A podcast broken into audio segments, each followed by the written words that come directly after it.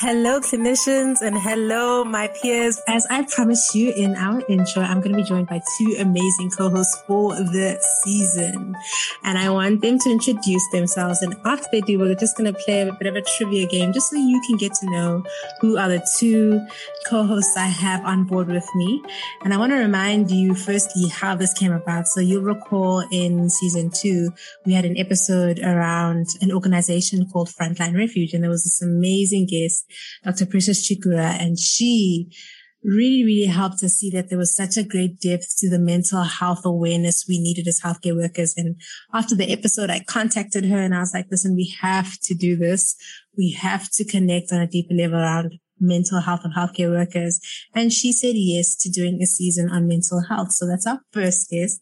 And our second guest is Benisha Gordon. She is a superstar working for the South African Depression and Anxiety Group, has served student populations as well as doctors in many ways and is always around our community and hearing very intensely and very deeply some of the challenges we're going through. So I think these are just two brilliant minds to get around as it pertains to helping us see ourselves and getting more aware about our mental wellness journey. So welcome to you ladies. Um, I don't know if there's anything you'd like to add to your personal introductions that I may have missed. You're welcome to do so.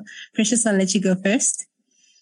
Um, thank you for introducing me so nicely. Um, I'm really happy to be part of this um, series. I think it's really important, as you've outlined before, um, yeah, I think the only thing I would add is that I'm a medical doctor. I'm currently a junior doctor, so I'm really in the throes of the topic that we are discussing. They are personal to me, but also, you know, it's something that I've decided to form an NPO around. So that's me in a nutshell. Awesome. And I mean, while people are here and it's still fresh in their minds, tell them how they can reach you and tell them a bit about Frontline Refuge and what it is that you're doing. Hmm. So Frontline Refuge started just in the beginning of COVID last year. And it, it really was a very small effort with a few counselors to provide healthcare, you know, mental health care on a virtual platform because we had gone into lockdown level five and we just couldn't go anywhere and people felt very isolated. And healthcare workers were quite anxious because they were really at the coal face of everything that was happening, but they also didn't know what was going on themselves, but were placed in this position of almost authority. And so that's kind of how things started. So it started in a small way, a few counselors volunteering, providing free care.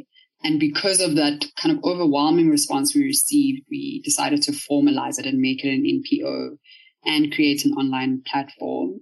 So currently we are on Facebook. So all of our platforms, it's Frontline Refuge. We're on Facebook. We're on uh, Twitter and we are also, we also have a website, frontlinerefuge.com.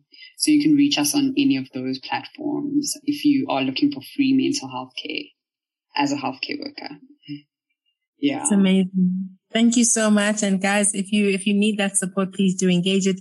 It is available to you. And I'm sure Benisha will see, share the same about the very well-known South African Depression and Anxiety Group. Avi, let us know a bit about you if there's something I missed in the introduction.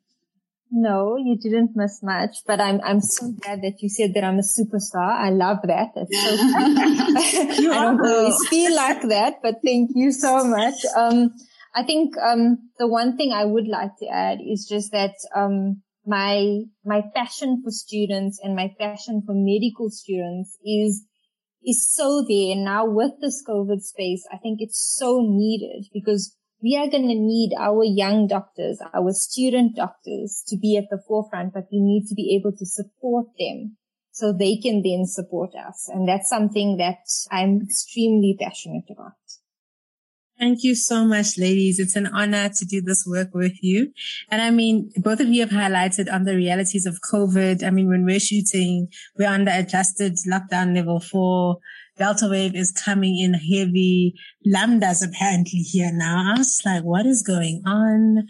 Um, there's another variant to fight. And I mean, the, the title of this episode is normally I'm not okay. So maybe just as a moment to debrief a, a bit, how are you really? I mean, do you often find yourself in this state of just chronically not okay and comfortable with it? And what has it been like for you to navigate COVID in that state? I'm going to let Precious go first. um, so I think for me, yeah, yeah, it's a big question. Normally I'm not okay is, is very relevant in my life. And I think, you know, particularly in my professional life, COVID, I think, you know, we've spoken about this before, how these issues are not new. Yeah. Um, they're always in there. And I think what COVID did was really introduce a higher level of instability, you know, mm. higher, higher peaks of cortisol and adrenaline and lower, you know, troughs where you're just seeing a lot more death and that yeah. death also being personal to you because a, a lot of it was personal. So I would say that COVID accelerated some of these things and sort of brought them out to the light, but, but they were always there. And for me personally, I have been in that up and down of what's going on with the depression, with the burnout, with the languishing. Yeah. And also just tackling it on my own and also tackling it with professionals. I think I'm fortunate to be in the part of my journey where I've identified that there are problems and not a lot of people have. So for me, I'm working through it and consistently working through it, but it's not an easy journey. So I'd give myself a, a six out of 10 right now. sure. Yeah. Good though. Mm. Yes. Good for now. You know, six out of 10 is good for now. I mean, mm. with, with being at SADAG for so many years now, and mm. I think with me, it was, you know, pre-COVID and when they said they were going to, we were going to have this lockdown, I thought, hey, you know what? I'm going to be working from home, which is super exciting because I'm not going to travel right? Awesome. Mm-hmm. Not traveling. And I'm going to have so much time to do my admin and actually work on things that, you know, that I, I put aside or I say, you know, I'm mm-hmm. going to do this project. I'm going to fund this project or make it better. And surprisingly, SADAG got three times busier. Mm-hmm. More projects, more mental health assistance. I mean, to actually have that availability of the helplines and the access to, to, to like sort of telephonic counseling was wow, because so many more people needed it. Yeah. And what we saw was, you know, and it's one of the things that I've mentioned so very often is that even those that have never experienced anxiety before, never experienced this feeling of being overwhelmed are all experiencing this. It's because in a way, to be honest, we've lost our sense of freedom.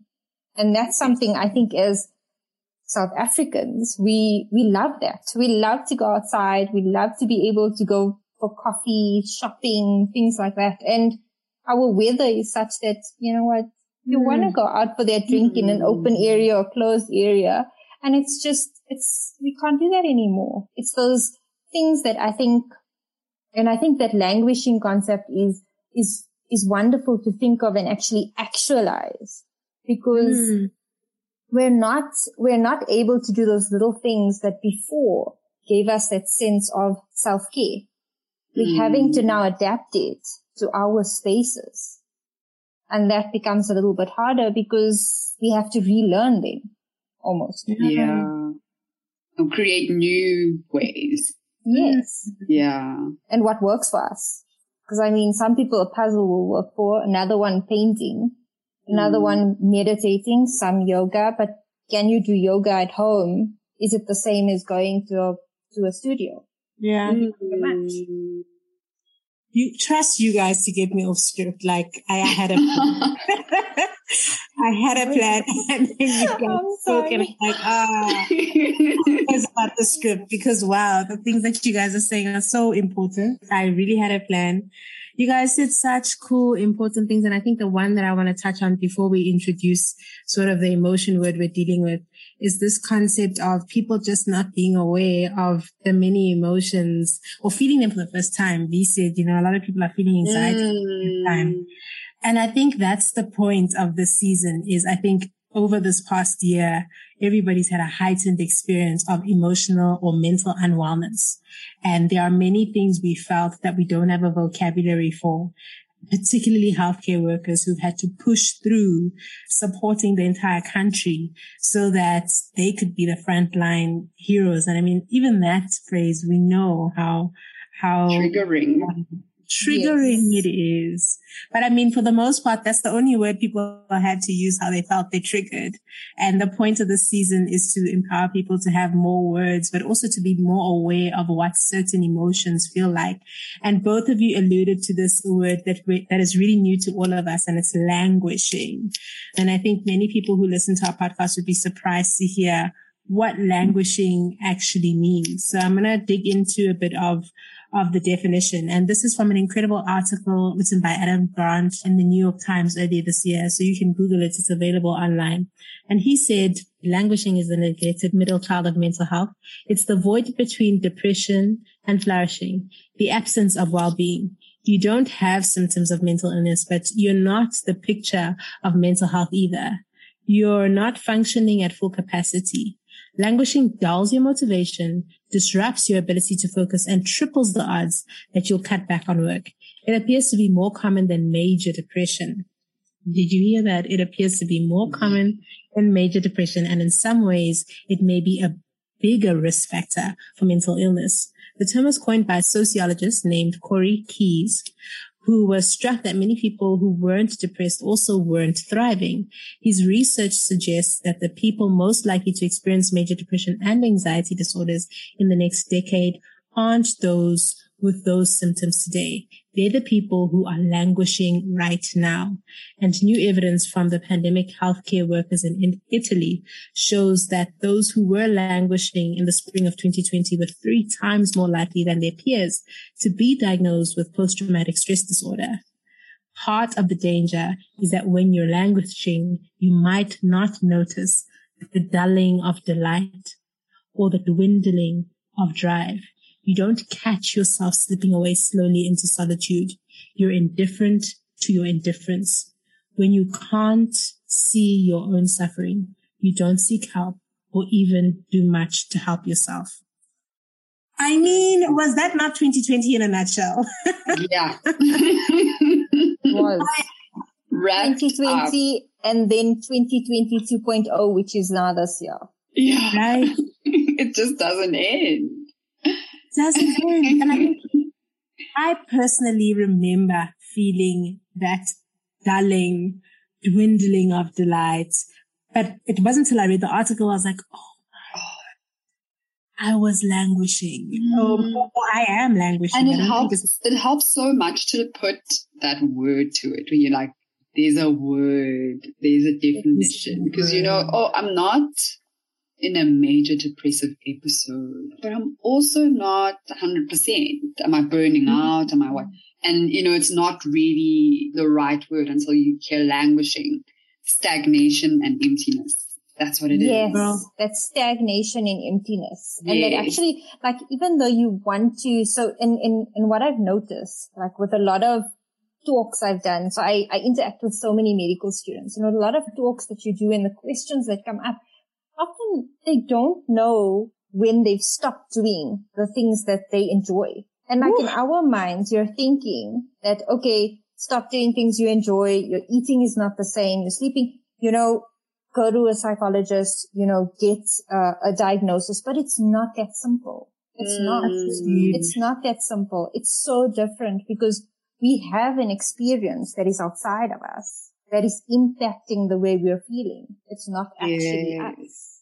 And it's also, I think, for me, when I was reading this article, I mean, there's so many points. I think this article should just be printed and studied. but, but there's so there's so many points. I think looking at the spectrum and saying, okay, you know, depression on one side and flourishing on one side. Yeah. I think the three words that were highlighted and where we should kind of be aimed to be is having that sense of meaning. mastery and mattering. Mm-hmm. And when you look at healthcare workers and the context that they're in, right? COVID has accelerated it, but looking at us normally in the context that we're in, all three of those sort of domains are attacked and kind of grinded down. That sense of meaning, you know, why am I here? What am I doing? What exactly am I doing every day and what is it leading to? That sense of mastery, you know, you are a junior in your job or even when you're a senior in your job, you don't feel like you've mastered it. Every day it feels yeah. like you're winging it. You are trusted yeah. to save lives, but you don't feel equipped all the time to do it. And having that sense of mattering, it's grinded down on a daily basis in a system that doesn't give you agency. So it's very easy to kind of see how you get to that point of languishing and how you aren't going to flourish. No, you aren't. You aren't. You, you aren't. You aren't. And I promise you, when you just said that, I thought about that one sentence and I promise you, I highlighted it and I was like, this is important. It's mm. like, it's a search for bliss in a bleak day. Yeah. And it's just, it's, it's, it's that, it's, you know, you just, you're searching for that one thing that's gonna, that's gonna help you say I'm flourishing yeah. or I'm thriving. And you're looking for it and looking for it, but you're not really dealing with what I'm feeling in this bleakness or feeling mm. in this, you know, this space that I'm in right now. It's more of the anticipation. Yeah. Sure. That, that I'm going to go home and I'm going to do this. But often because you're languishing, you're unable to like go and do that exercise or, you know, go and do something that you would enjoy and would be a self-care space. Yeah. And, and you often don't do it. You just think, oh, I'm going to do it tomorrow then. And then, you know, it's consistent. Like a cycle.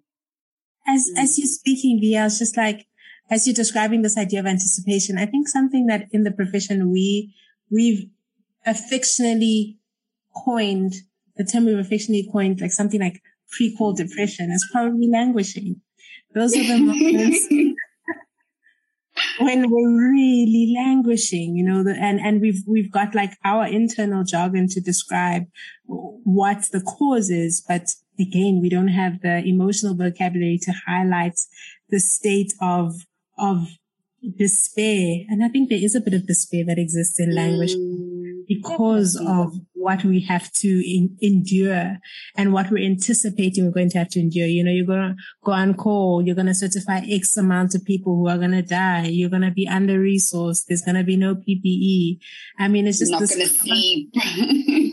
you might not eat. People are going to be mad at you when you try and eat. You know, all those things. There's so much to language, languish in the day to day experience. So this idea of just you know, anticipating and dreading, for lack of a better term, what you're about to experience is almost, it's normal. And I think that's the scary part for healthcare professionals. Mm. So many people live their lives that way that that becomes almost the standard of mental wellness. So to yeah. which is there isn't even room to acknowledge the spectrum. And what I love about the word languishing is that it almost, it defines the middle. It says, Hey, and in the middle, is this place called languishing. Sure. So it's what is it? Middle. It's that it's middle. The, that middle. And that middle is where this, I think, and uh, you know, like where that stigma lies as well. Cause I mean, because you're in the middle, you don't know where you are. Yeah. Right? We're all in the middle and we don't know, and especially healthcare workers. I mean, doctors, I mean, psychologists, the physios, yeah. the whole the whole bank shoot them. Yeah. Actually, they don't know, like, should I ask for help? I, I don't think I'm doing that badly, so I don't need to ask for help. I'm, I'm fine. I'm managing until it is too late. And I think that's something that needs to change. It needs to change. If you're feeling even a little bit overwhelmed, a little bit stressed, a little bit, you know, under the weather, and I want to say under the weather, but even if you're feeling that bit, reach out. I think that's what we need to, it needs to be the mm. new space. It needs to be the new normal. Mm. And just also outlining, I think, you know, as you said, like I, I was thinking back to when I was doing pediatrics as an intern and the first day that we were there, the HOD was like, peds is hectic. It is very emotional. Mm. You will feel things. and she was like, you need to come to us when you have a problem. And they pointed out the people that we must come to. And they gave us all those resources in the beginning. And that contrasted so differently from other blocks where, you know, you experience also heightened emotions and all of these things in the sense that it gave you the permission not to be okay. And it almost, mm. it almost normalized the fact that you will experience a level of despair. We all have experienced this level of despair. Come and speak to us. It's okay to speak to us. Yeah. And that's something that doesn't happen often enough because it's not the conversation that we're having now is not to say that these emotions shouldn't happen and they won't happen, but it's about the fact that they will happen and how do we make sure that there's a safety net when they do. Mm, that safe space. Yes. Just to be able to share that little block mm, of space. So you don't get stuck in that space. Yes, exactly. Mm.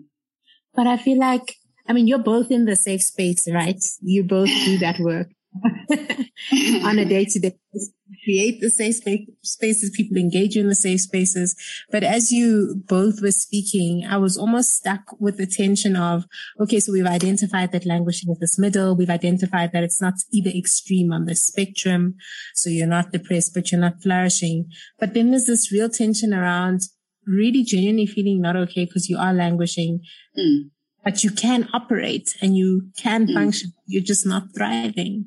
So, I mean, what does it look like to help people who are, um, who are still able to, like the activities of daily, daily living are not inhibited, but they're mentally not in a place where they, they, they're flourishing or they're moving well enough, um, that they should actually stop and care for it. I'm not sure that I'm, um, articulating this well, but I hope you get the sense that, you know, I think part of the problem is that people, people can, you can languish and still work. And that's true. And then really that's can. the main thing. That's the main thing. And I think that is, honestly, that is the most difficult question to answer. I've been asking myself this question for so long. And I recently had a conversation mm. with one of the counselors on our platform who was reaching out and saying, because she's also part of the healthcare workers network.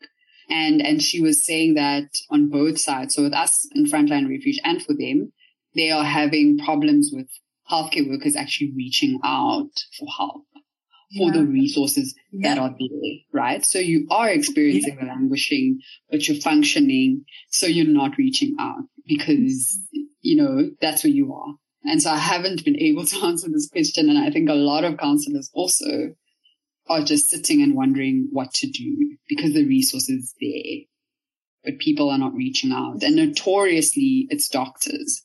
Notoriously. notoriously. Yes. Like with us running, so with us last year, uh, we started the Healthcare Workers Care Network and it's a 24 hour helpline and it's, you know, it's a mm. service available. And in addition to that, it's also those pro bono sessions with psychologists mm. who have mm. lovelyly volunteered their time. But I think it's exactly that is that they're in that space. They're in that space where I'm, I'm doing my work. I'm continuing. I know I'm not feeling well, but I'm still producing. So I'm still being productive. So I'll be okay. I'm still in that okay space. But I think it's, and this is something just personal for me is that when I read this article, it put me in that space of awareness yeah. Mm. Like the word puts you in that space of awareness. Like, oh my goodness, there's a word for how I'm feeling. So that means clearly I'm not flourishing. That part, yes. Mm, there's a better place I can be. Mm. Yes. You know, it's like, it's, it's because you, you're naming it exactly how, um, Precious meant it earlier. She's like, you're naming it. You, you're giving it a, a name so that you can understand it and actualize it. And I think that's what comes. It's an awareness. That's why I love this article so much. Mm. Listen, guys, we're probably going to tag it when we post this episode. yes, we have to. Yes. But I almost wanted to play devil's advocate to, I think it was Precious's comment just around, you know, people not reaching out. I think we are. I think we're just not reaching out mm. using the resources that that mm. are correct because we haven't identified it as a problem. So I'll use myself as an example. Mm. For me, I would have put languishing under the banner of pressure. I'm just under pressure. Yeah. It's just pressure and I'm just trying to navigate the pressure. So what do I do when I'm under pressure? I feed my emotions. I buy every burger I can find because that helps me. And as long as my emotions can keep quiet while I'm chewing and chewing helps me keep them quiet, then I can move on and I can operate and I can function. For somebody else, it's drinking, which we know alcoholism has increased in our community in recent states, you know, uh, for somebody else, it's overspending. So I think it's not that we aren't dealing with it. I think it's that we haven't accurately identified that this is negative. This is a problem. Yes. And so we need better coping mechanisms than mm. our default yes. coping mechanisms. Yes. So that's mm. why even though the resources are available, nobody's reaching out because I have a way of handling it. And, and maybe it's also about highlighting our unhealthy coping mechanisms and highlighting the value of counseling and the value of therapy mm, to teach us definitely. the tools we need to, to cope with the state better. Yes, exactly that. And mm. I think that's, that's, that's, it touches so much on like being aware of yourself mm. and of others. And you know, like when you have you have a loved one that you're always going to vent to, you're always going to speak mm. to. Often they're the ones that are able to like tell you and put it into perspective. You're like, oh, but yeah. you know, you're not doing well. I, I can see this. And I think if more of that happens and we actually say, yes, we're not. Oh, okay. What, what am I going to do about it? I think that's where it comes also. Like, what am I going to do about my awareness of how I'm feeling and how I'm dealing with it and exactly using that positive coping skills. Sure. Mm. But I actually wanted to ask though, V, to that point of, you know, hoping you would have family or people around you can help identify. I do and this might be an anecdote personally, I do feel that a lot of doctors are in the position where they're not just the strong friend, they're the strong family member, particularly now. You know, when your mom's friend is coughing with COVID, you get the phone call. You know, when, when somebody needs to buy a pill, you get the question about the script. So we're not just this, like, we're the strong people. So I don't, I think the problem is our environments expect us to not be languishing as well. So what do we do yeah. to educate the people around us that Yepra, I'm not okay. Like, can you being back off for tough one? It's about being the tough one. can you back off for a minute? Just hold on. I think it's being the tough one, and you're absolutely right. You're, you're absolutely right. I mean, I do get calls. I do. I mean, because I've been at SADAG for so many years, I know so many people. I have access to so many resources, and I think I am that person that always gets that call if mm. anybody is not feeling well, they're feeling stressed. And I think, you know, and I know I say this and boundaries are so important, but I think because you're the tough one and you want to, you want to actually help. And I think that's where the passion comes from behind, you know, that, that little bit of passion that keeps pushing you to say, I'm okay. I'm okay. I can do this because I have the passion behind me. And I think that often I think it's so important that we just realize that we are also important. Mm. You know, it's that being kind to yourself notion. You know, like we can be kind to the world, but are we really being kind to us? I don't think we know how. But exactly how we are kind to others, exactly what would we say? So if somebody came to us with a problem, right? What would we say?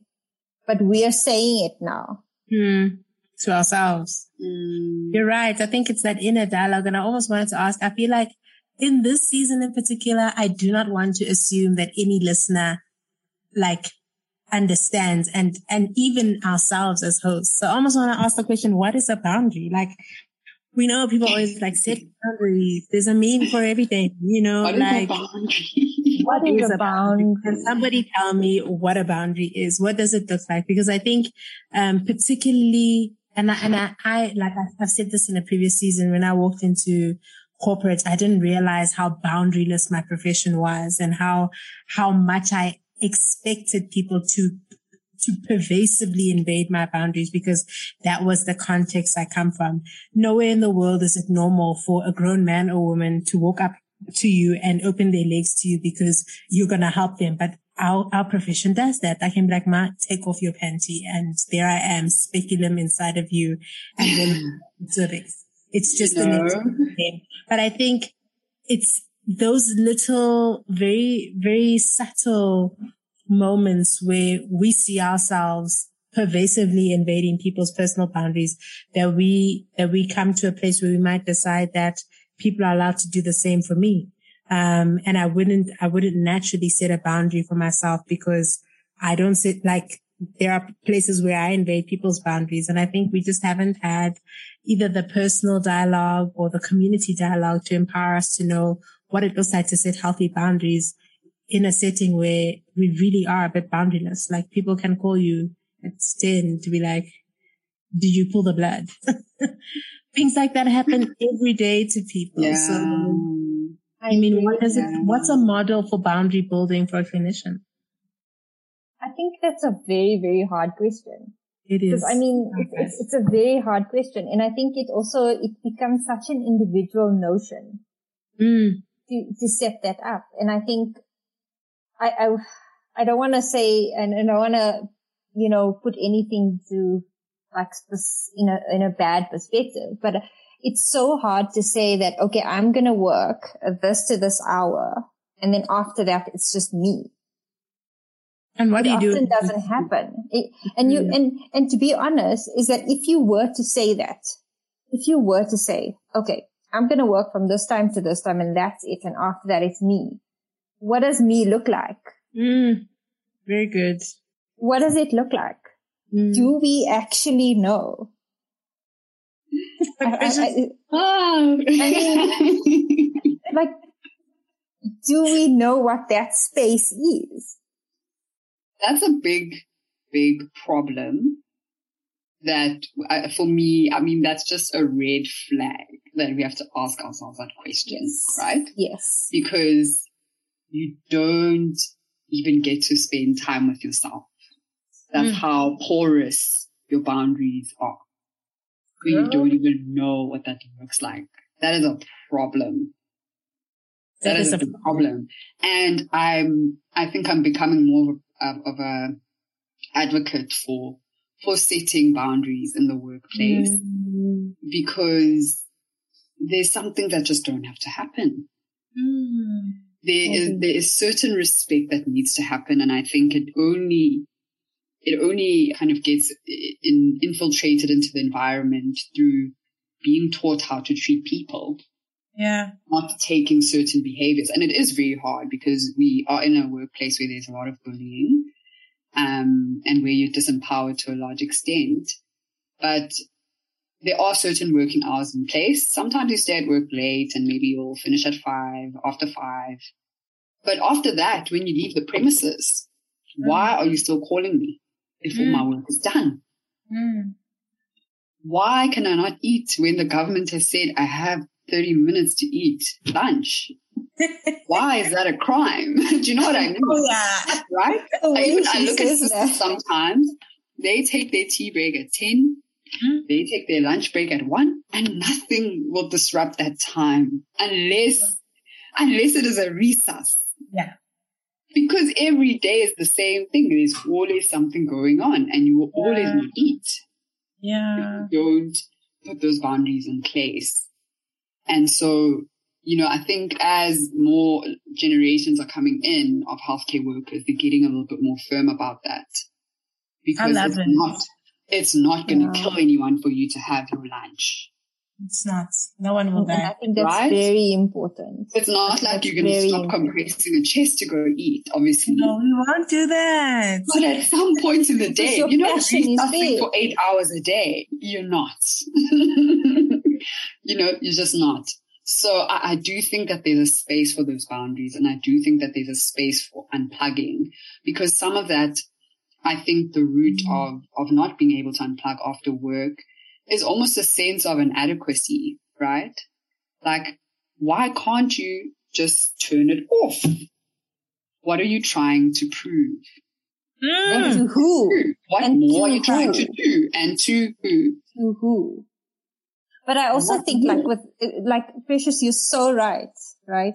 In saying that. And that's something that I think is, is so important to share for medical students because mm. I feel like as a student, mm-hmm. as the medical student, you are in, you have this to do, you have that to do, assignments, you have coursework, you have rounds, you have all of these different things. And that already, I think that workload already teaches you that you have to continue. Mm. Yeah. You have to stop. continue. Yeah. Yeah. I can't, can't have that. Yeah, exactly that. You can't be mm. sitting around, but that's so important to sit around. I promise you, I, I heard one of these other podcasts recently because I've become a podcast fan. Um, and all because of you, Dr. L, all because of yes. you. So, and, and they were talking about like just you don't have to meditate. You don't have to do yoga. You don't have to do all of these things. But if you can just sit by yourself, okay. with yourself for five minutes and you can put a timer. If you can do that without touching your computer, touching a game, touching all of that stuff and you just do that, what would that look like? Are we able to do that? Because mm. I feel in this COVID space, it's everyone. They're doing six million yeah. things in their households. If you're not working, you're cooking. If you're not cooking, you're you're, you're watching something that you, that are reruns on Netflix that you will consistently watch. Yes. Revenge, right? What did the, the article called it? Revenge what? Um, procrastination. Revenge I, procrastination. I definitely remember yes. where I was just like, I'm claiming yes. my hours. Finished friends. friends. Again. Friends. Again. Oh my gosh. no, again. The safe space. Thanks. the safe space. It's a but safe also, like what you bring up, what you bring up, I think, is important in that you know, speaking about just sitting down, having that five minutes to yourself, or just like doing nothing, because you know, it, often they speak about in terms of improving your mental health taking time to have gratitude, taking time for journaling, yeah. taking time for meditation, like the top mm-hmm. three. And those things are important. And in essence, what they are doing is helping you connect with yourself, helping you hear yourself and just, just being with yourself. Right. And when we speak about now, because we, at some point we're asking ourselves, okay, so what is the next step? How do people help themselves? Mm-hmm. And that doesn't actually look the same for everyone. And even though we are trying to say, okay, we've got these resources, please reach out, mm. th- that doesn't work for everyone. There are a lot of ways in which you can actually tackle languishing. Um, and, and counseling or formal counseling is not the only way. Right. And I think that's important to acknowledge. Yeah. Um, there are things where you immerse yourself and you feel like the world is switched off and you're on your own. Mm. And those things are personal and different for everyone. It can be painting, it can be sports, it can be cooking, it can be reading. It's, you know, there are so many things and only you as an individual know what that is. And yeah. unfortunately for some people, their place of flow is not necessarily healthy. Might be alcohol, might be drugs. You know, it, we, it's, it's different for everyone. And so I think yeah. it's, it's important for us to acknowledge that because just because we're seeing a, a low rate of reaching out, it doesn't mean that people aren't trying in other ways. Very true. Yeah. Here, here, here. I think that's absolutely spot on. And reaching out, right, uh, uh, mm. Precious, when you said it, and it just, it just struck me is that the one thing that, uh, like, whenever I do any talk, so when, even when I'm doing a radio interview, it's always something like, you know, reaching out is so important. You know, mm-hmm. sharing that you're not okay is so important. But the thing is, it takes so much for mm. a person to actually dial those numbers. Yeah. Exactly. To someone and say, I'm not feeling okay and I'm not doing okay. And I think often that, that, that action itself becomes so hard for someone to do that they'll stop midway. And, and, and that's one of the reasons why I always like mention an SMS number because that's always like, you know what, now I, am going to SMS and it's done. Mm. And then you're going to get that call back and that call back is sometimes someone else reaching out. And I think that's and that doing magical, that other step. Mm. It's that magical space where I've made a baby step to reach out. Yeah. Someone's making that bigger step for me. So, so let me go ahead. And I think that's mm, so valuable. That's powerful. So good. I love that. I also, while you're speaking, I'm also thinking around, you know, what does it look like to encourage people to, because I think part of the problem is that moment of self awareness when you're like, gosh, I'm not fine. I need to take the step and that personal labeling of yourself as being, you know, like having a broken wing, um, and something not being okay. I think even, even that place of self awareness can be really tricky and really hard. For you, Precious, for example, who's after I said at the beginning of this podcast, you are a six out of 10. There are things that you're dealing with. What does it look like for you to boldly navigate the space of self awareness and also self redemption, for lack of a better term, you know, where you're not just in a place where you are aware of what's broken, but you're actively pursuing making it better. Sorry, I just think it's a big one. there in that space. She's like, it's a big one. I think I'm definitely, I would say, in parallel with building self awareness. You know, I don't think I'm I'm 100 percent there, and I think it's a lifelong journey to be honest. Agreed. Um, and so I keep on identifying things that are almost pathological, and in parallel, I'm trying to trying to fix those things. You know, and I heard recently, I'm also a podcast person, and one of my favorite people is Brene Brown. So she was actually speaking about the lifelong process of, of sort of self care, but also just working on yourself and becoming self aware. Mm. And you either, you know, this is what happens when you become an adult. So obviously, as you're a child, there's a lot of input that you don't really have a say in mm. and a lot of things that form you externally. And then you reach a certain point where you're like, oh, okay, I'm identifying these pathological things that I maybe inherited or, you know, developed from my, my upbringing. And then there comes a point where you make a choice. So am I going to work on these things or am I going to continue on this path of, of pathology? And so for me, I'm in that place where I've realized that I'm kind of rebuilding those blocks of coping, rebuilding, um, some of those broken blocks as well and I've accepted and given myself that grace that it's a lifelong journey.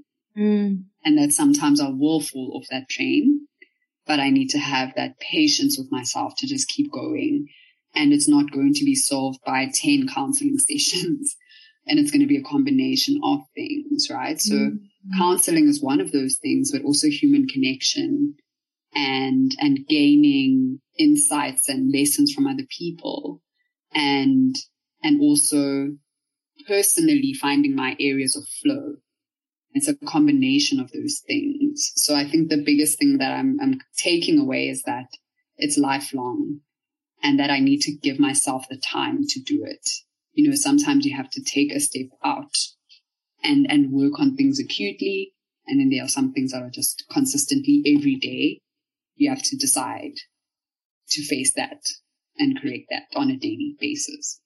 So I think that's for me how I'm approaching self redemption. Amazing. V for you? Wow. It's just, you like, there's so many. there was so much in there that I, I, I absolutely love. And I think it's so, it's so valuable that you as a medical doctor can share that Mm-hmm. And I think it's, it's so important that those words come up. And you know, like when those words pop up in your mind, like almost like, you know, when there's stars go around, you should have those words that pop up. Like, yeah. create that little mind map of words. And I think mm. it's, you know, that self awareness and that being kind to yourself and, you know, that daily changing something small every mm. day. Mm-hmm it makes a big difference because I know I've, I've read this somewhere that um, it takes 21 days to create a habit. Mm. And if we do that, if we literally do that, we create a habit and we actually actively we put that alarm on and we say that, you know what, we're going to take this much time for ourselves and we're going to do this and we're going to focus on this. And we're actually going to do projects and things like that that we're passionate about all the time. Mm. We will be able to sort of get out of that languishing space, but it's definitely a journey. Like even with me, all the things that I've learned and the, my space at SADAG and why I'm there and why I love it, even though it's a very big space and a big platform is because mm. you still have that mm. passion. And I think mm. if we can just keep that passion going and make that small steps, that daily small steps of saying, you know, I'm looking after myself, but I'm also looking after my passion. And it's mm. to let that passion grow so that we can grow. Because mm. when we were children, you're absolutely right. We didn't have a choice. You know, our parents told us, okay, do this. This is what you do. You go to school. This is the time you eat. School had mm. lunch breaks, things like that. Now mm. we have to create that for ourselves. Mm. Exactly. We have to create it. And I think that routine, if we can build some sort of routine, being an adult, mm. I think would really, really serve us. Even if it's snack time, like snack time. you have your snack, guys. You know, I mean, it's important. It's important. We're nourishing our bodies so that we can nourish our minds. And I think that's a very valuable space. Mm, definitely. Amazing, ladies. I think you guys have said a lot. Like I said, you threw my script out the door, but I think we still had a very valuable conversation. I obviously can't close an episode without asking you a question. And I mean, the emotion word for today was languishing. And I hope that everybody who was listening found a way to learn about what it looks like to identify for themselves. Please read the article if you can. But one of the questions that I did prepare that I'd like to ask you, and you may have answered it in part already is, if you could redeem yourself from this emotion of languishing right now, what's one thing you would do for yourself? And I guess what I'm really asking is, what's one way you're being kind to yourself today that you'd like to share with people? I think that's a, today's been a long day. when you say today, today's been a long day. I think definitely, you know, trying to do, even if it's a 10 minute yoga session in front of the mirror, that would be mine just before I go to sleep. I think that would be definitely my space, especially for, for today. Are you precious? Mine's superficial. Grooming hmm. today. My skin was just battling. Nice. Uh, my skin was battling. So treated my skin um, to a mm-hmm. nice face mask and just got rid of hair. And that actually made such a big difference. Something so superficial made such a big difference for me today. That was how I was kind to myself. Gave myself time. Gave yourself. Oh, I love it. For mm. me, just going back to the point of grooming, I mean, I agree. Like my mood changed when I got my nails done on Saturday. I was just like, yeah. alive again. I was looking at that. yeah. Very jealous. Alive again. like, so I That's know, actually the one thing I miss, actually, to be honest, because it was my monthly routine. Yes. Every, or every three weeks I would do that. And that is the one thing I miss. I won't lie. Yeah, yeah no, this, it's these little moments of being kind to ourselves that are important. Mm. And I think for me, my one thing today was giving myself permission. So I'm really trying hard to exercise, particularly because mm. I had a really long ankle injury. Um, and exercise was, was not an option for a long time. So I've been picking that up again, but I was just struggling with fatigue today and giving myself permission. today looked like taking the walk while having the Fritos and the Energade because I felt like doing them all. So yes, I wanted to jog, but actually I wanted Fritos. So I yeah. thought, I'll burn the calories while I walk and we'll take it from there. So just. That's so kind. Like, so nice. You have to be kind to yourself. Yeah. You yeah. showed up. Right. Yeah. I showed up. You know what? I got on the road and that was something yes. I couldn't do it's before. Jogging Dr. L's way. I'll remember that. Hopefully not Walking Dr. L's way. I'm gonna write that down somewhere. yeah. yeah. That's what it looked like to me. It just looked like being gentle, not pushing the feeling away, not punishing myself for for having that desire, but for navigating it in the authenticity of what it was and trying again tomorrow. So yeah. I'm sorry, I know we're at the end, but okay. Um, I knew you were gonna say something. I had a feeling. I know, I know we're at the end, but I think I'd also like Lerato's opinion, personal opinion hmm. about your journey of self redemption. What does that look like to you? Girl. I love it. Oh man. That is a big question. See, I don't like it when you guys ask me the questions I feed you. So much easier. so much easier when I don't have to do the talking. Um, it's been a really, really long journey. And I think the central word for me definitely is permission. It's mm. been a lot of giving myself permission to acknowledge giving myself permission to notice. I loved what you said about, you know, I think it was something Brene Brown highlighted about you, you get to identify that there are pathologies and you make choices. Mm. About mm. what it means when you see those pathologies. And I resonate so deeply with that as well. I think for me, it's, it's being open to seeing the pathologies, to, to asking myself about their origins, to choosing to decide whether I want to identify that way anymore or not. And then making a decision about what it looks like to pursue something different. And I think the journey of self redemption for me has also rested a lot in, again, giving myself permission to have a crap first draft of a try. Mm. So mm. my walk, my walk today is, is a great example. I had every intention to run two Ks, but my crap first draft of that attempt of picking up 2K joggers again might look like walking 2Ks first mm. and doing it with Fritos in hand. Um, and, and I think I've definitely struggled with the standard being perfection instead of progress.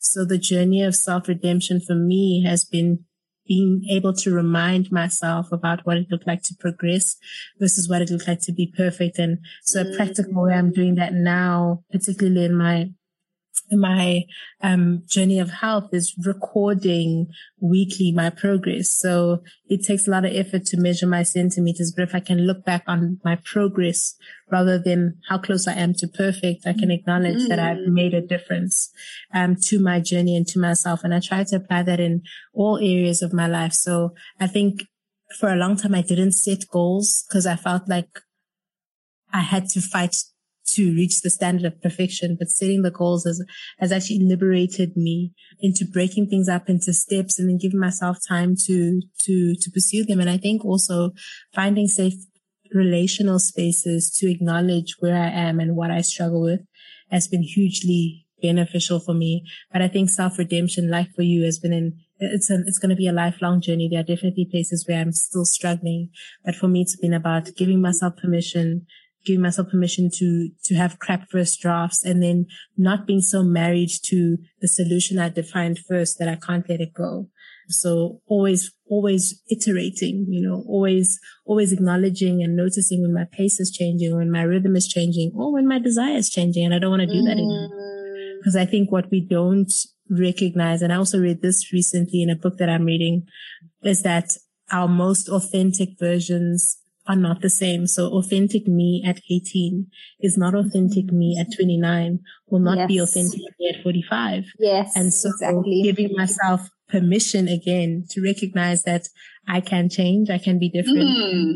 I can look back on versions of myself and disagree that actually mm. I, I, I, completely followed or agreed with that me- method of coping before, but now I, I, don't think I agree with that. And I'm going to yeah.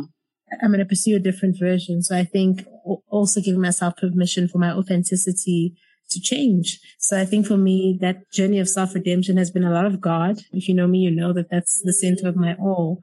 But I think that relationship has taught me that it's all about permission. And I remember there was a phrase I wrote just two days ago, I think, when I was looking over my day and I felt this feeling of like serendipity and joy. And and I think it's the second time I felt it this year and it felt so rare.